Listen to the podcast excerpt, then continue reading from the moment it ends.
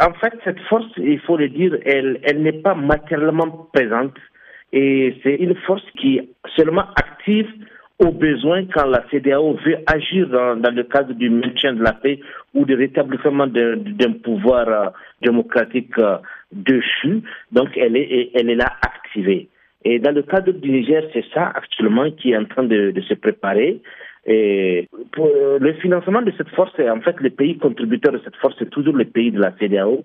Euh, même s'il faut euh, le dire, il y a quand même des pays derrière, derrière les rideaux qui peuvent financer euh, cette force, des pays occidentaux qui n'apparaissent pas, mais qui, qui sont quand même euh, les vrais pourvoyeurs des fonds euh, pour cette force. C'est une force qui se prépare euh, d'intervenir au Niger. Quelles pourraient être les difficultés qu'elle pourrait rencontrer? Sur le terrain Eric, la première difficulté qui est déjà apparente, qui est là, que nous pouvons analyser déjà comme un, un maillon de faiblesse pour, pour cette force, c'est l'adhésion de tous les États de la CDAO.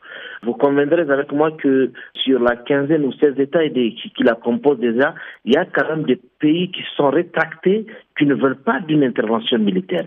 Eh bien, ces pays, s'ils se rétractent, ils ne vont pas offrir la logistique, ils ne vont pas offrir le fonds, ils ne vont pas offrir les hommes, et surtout ce qui est grave, ils ne vont pas aussi eh, accepter de laisser leur espace aérien être mis à profit pour attaquer un pays eh, comme le Niger qui, est aujourd'hui euh, sur le chapitre d'intervention. Maintenant, au niveau du Niger, est-ce que l'armée euh, du Niger euh, est-elle capable de faire face à cette force et franchement, euh, actuellement, au moment où je vous parle, euh, le Niger, euh, il est sur le qui-vive sur le plan militaire. Parce que, vous le savez déjà, il y, a, y a, y a quand même un redéploiement des forces militaires nigériennes de l'intérieur du pays vers les principales frontières qui mènent, par exemple, au Bénin, avec la frontière au Bénin, avec la frontière du Nigeria. Et c'est sûr que le Niger, même s'il ne veut pas de cette guerre, il est quand même prêt pour cette guerre.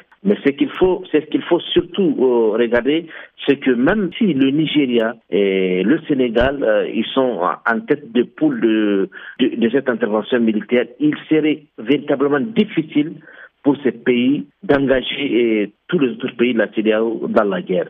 Donc, actuellement au Niger, euh, il y a la peur d'une intervention militaire, mais c'est surtout la peur d'une intervention militaire des armées occidentales derrière le rideau, ou bien, si vous voulez, derrière euh, l'onction de la CDAO que les Nigériens craignent surtout.